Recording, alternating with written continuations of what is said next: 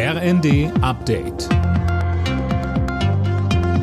Stündlich neu. Auf den Punkt informiert. Ich bin André Glatzel. Guten Abend. Miteinander sprechen, ohne Tagesordnung und ohne Druck etwas zu besprechen. Das steht im Mittelpunkt des ersten Gipfels der Europäischen Politischen Gemeinschaft heute in Prag.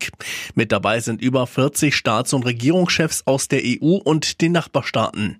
Bundeskanzler Scholz begrüßt das neue Format mit seinen zusätzlichen Gesprächsmöglichkeiten. Das ist gut für den Frieden, für die Sicherheitsordnung.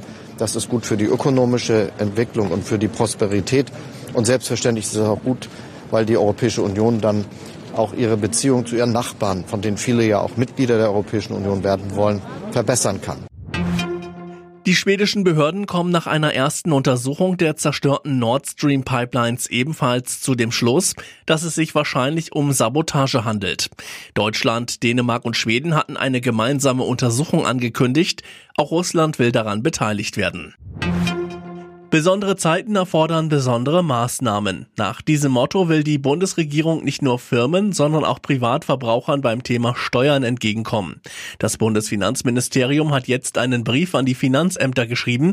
Sönke Röhling, was steht da drin? Ja, darin werden die Finanzämter aufgefordert, Privathaushalte und Firmen in der Energiekrise nicht zu überfordern, sondern die gesetzlichen Spielräume möglichst auszunutzen. Heißt, wenn jemand fällige Steuerzahlungen nicht bezahlen kann, sollen sie gestundet und Vorauszahlungen angepasst werden. Angesichts der massiven wirtschaftlichen Folgen des Krieges in der Ukraine wird damit gerechnet, dass das bei vielen Menschen nötig sein wird, unter anderem wegen der stark gestiegenen Energiepreise. Zwei deutsche Clubs sind heute in der Fußball-Europa League im Einsatz. Dabei muss Union Berlin ab 18.45 Uhr im schwedischen Malmö ran. Danach empfängt der SC Freiburg Nantes aus Frankreich.